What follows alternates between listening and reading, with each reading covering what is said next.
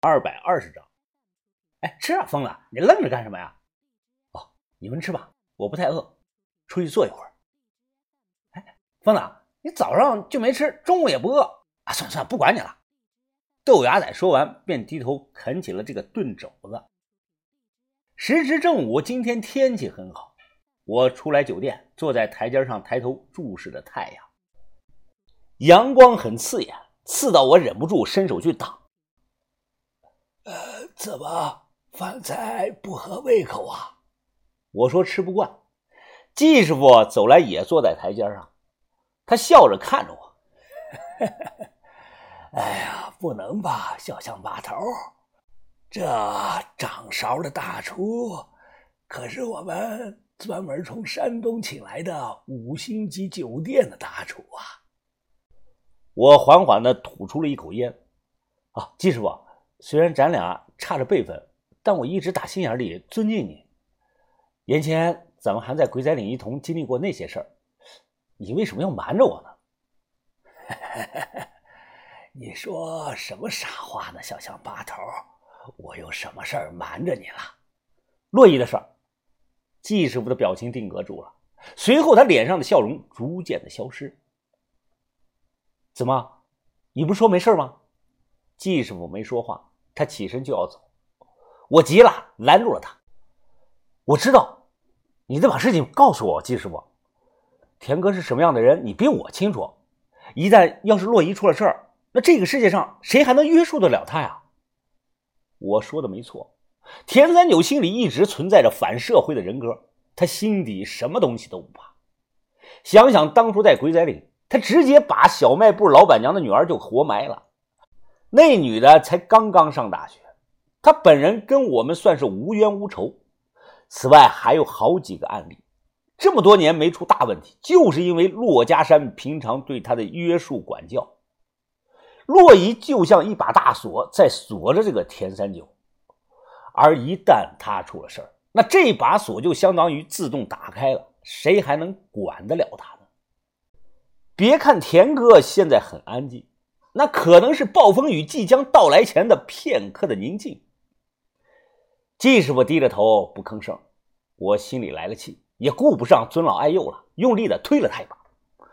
季师傅，季师傅后退了两步，他慢慢的抬起头，脸色凝重的看着我。呃，知道这件事的总共就那么几个人，你是怎么知道的？你他妈别管我是怎么知道的，反正我就知道了。我之前其实心里也不太确定。但当我看到季师傅的说话态度，我已经确定了。哎，这里不是说话的地方，去我车里说吧。进到车里，季师傅直接咔嗒一声锁上了门。他转过头来，眼眶已经红了。罗姑娘啊，早就在医院确诊了，是是乳腺癌。而且半年前就已经到了晚期了。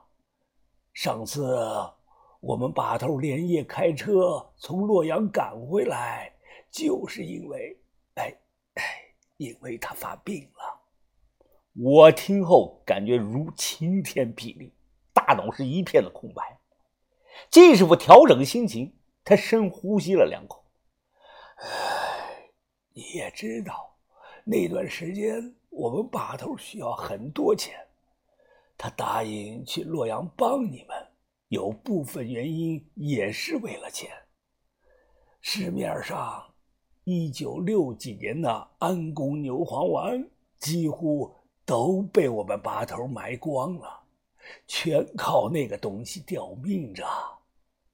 我怒声的咆哮啊！早干什么去了？办什么婚礼啊？住院治疗啊？化疗啊？还有一点希望，就不能放弃啊！我们根本就没有放弃过，一直在想办法。季师傅声音也提得很高，跟着我红着眼睛，他大声的喊着：“医生说这个病是家族遗传，所以洛姑娘才说自己不能要孩子。我们都不知道去了多少家医院了。”我老纪，跟着把头出生入死几十年了，什么大场面没见过，但我就是没见过我们把头哭过。就算被人用枪顶在脑袋上，他都不带眨眼的，你知不知道啊？你那段时间，只有我知道，把头一个人把自己关在房间里不见人，他哭了，我听到了。你知不知道这场婚礼是怎么一回事啊？你，是我们把头一定要办的，这是给洛姑娘的名分，往后她这辈子都不可能再办第二场婚礼了。癌症到了晚期，洛姑娘因为在医院做化疗会掉光头发，所以她选择了不做，就是为了婚礼这天。能让自己看起来好看一些，你知不知道啊？你车里陷入到了死一般的寂静，我颤颤巍巍的掏出了烟，手却在抖，怎么都抽不出来那根烟了。最终，我放下烟盒，和季师傅互相抱着头，大声的哭了起来。那一年我二十出头，季师傅已经年至古稀。年龄差了五十多岁了，但我们就像两个小孩子一样，互相抱着头哭了起来，哭声很大。老天爷就是个王八蛋，骗人的！明明说的都是这个好人不偿命，坏人活千年。我们都是坏人，可为什么不能活久一点呢？哭过之后啊，我马上问季师傅：“ 所有办法都试了，中医呢？”都是了，都是了，没用的。医院主治大夫说，人能活到现在，已经超过了预期，算是个奇迹了。都，我砰的一拳砸在了这个仪表盘上，开口啊，就要说去找田哥。季师傅红着眼睛，一把就按住了我。他缓慢的摇头：“哎，春宵一刻值千金啊。”你不要去再打扰他们了。另外啊，这件事情把头不想让人知道，所以也要保密。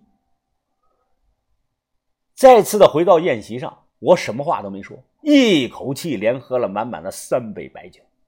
把头似乎觉察到了我的情绪的异常，他不动声色的放下筷子，并把我叫到了一旁。把头两臂斑白，脸上抬头纹明显出来了，但把头的眼神很是明亮，那个眼神里好像藏着无穷的智慧。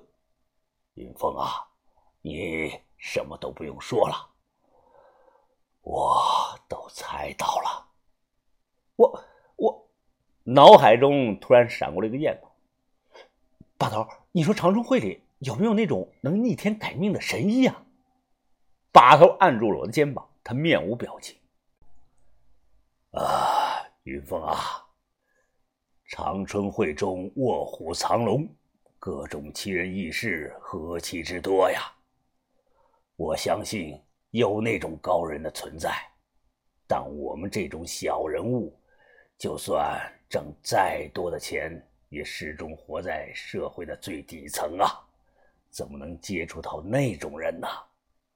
把头，我能，我能！我拍着自己的胸脯大喊着：“我把头，我能！我去救人！我他妈愿意给人当狗，去给人当孙子求人去！”我跑着冲进酒店的卫生间，手忙脚乱的开始打电话：“干爷，干爷是我，我是向云峰。”哦，小香啊，怎么了？